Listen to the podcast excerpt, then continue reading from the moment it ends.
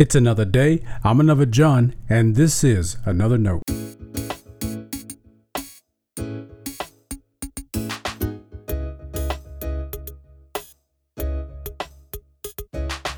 Today's edition of Another Note is titled Floating Paddles. Our scripture reference for today is Psalm chapter sixty-nine, verses one through five and verses thirty through thirty-six.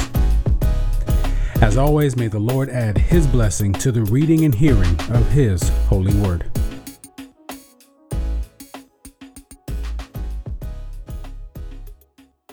Save me, O God, for the waters have come up to my neck. I sink in deep mire, where there is no foothold. I have come into deep waters, and the flood sweeps over me. I am weary with my crying. My throat is parched. My eyes grow dim with waiting for my God. More in number than the hairs of my head are those who hate me without cause. Many are those who would destroy me, my enemies who would accuse me falsely. What I did not steal, must I now restore? O God, you know my folly. The wrongs I have done are not hidden from you. I will praise the name of God with a song. I will magnify him with thanksgiving. This will please the Lord more than an ox or a bull with horns and hoofs. Let the oppressed see it and be glad. You who seek God, let your hearts revive. For the Lord hears the needy and does not despise his own that are in bonds. Let heaven and earth praise him, the seas and everything that moves in them. For God will save Zion and rebuild the cities of Judah, and his servants shall live there and possess it. The children of his servants shall inherit it, and those who love his name shall live in it. This is the word of our Lord. Thanks be to God.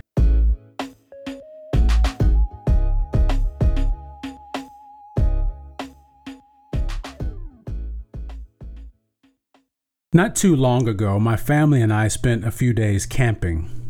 Well, let me rephrase that. People from my family went camping. I joined them for most of the day. I went home at night to sleep in my bed. It's not that I have anything against the great outdoors. Nature is awesome. My biggest nature wish is to see a moose, by the way. I spent one day with the family, and we had a blast. One of the day's activities included kayaking. My brother and I were out on the water for about an hour. It was quiet, still, and fun. Until we were getting close to our campsite. I bumped into my brother's kayak and kept my kayak from overturning until I didn't. In a matter of seconds, I was in the water. We weren't close enough for me to be able to reach the lake bed. I had to start swimming. Now, I'm no Michael Phelps, but I can swim. I'm not Albert Einstein, but I know stuff too. For example, I know kayak paddles float. I also know sunglasses are easy to buy. As I began to swim, though, I wouldn't let go of the paddle or my sunglasses, which, of course, had fallen from my face. It was strange. I wrestled with the paddle, trying to get it from under my leg so it wouldn't float away. And I could feel my sunglasses so close to falling from my fingertips as I tried to gain my swimming composure. Put all this together, and swimming gets a little more difficult.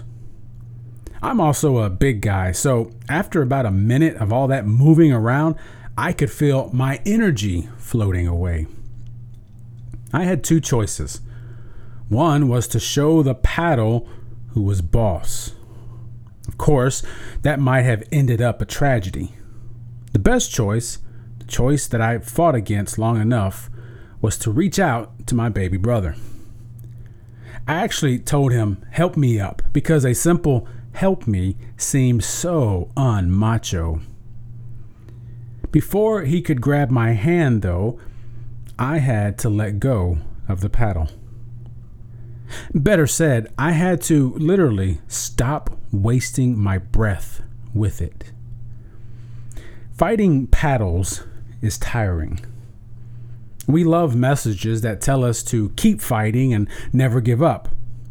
Our faith encourages a similar devotion, but if it's a floating paddle, it's not a fight worth having.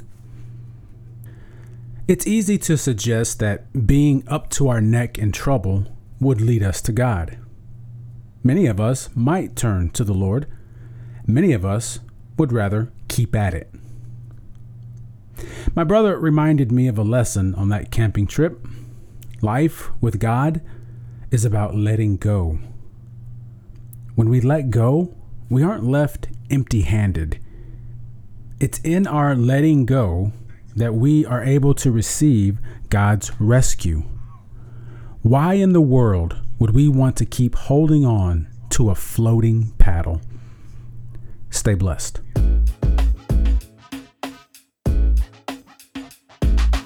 Thanks for always supporting Another Note. This is our daily devotional.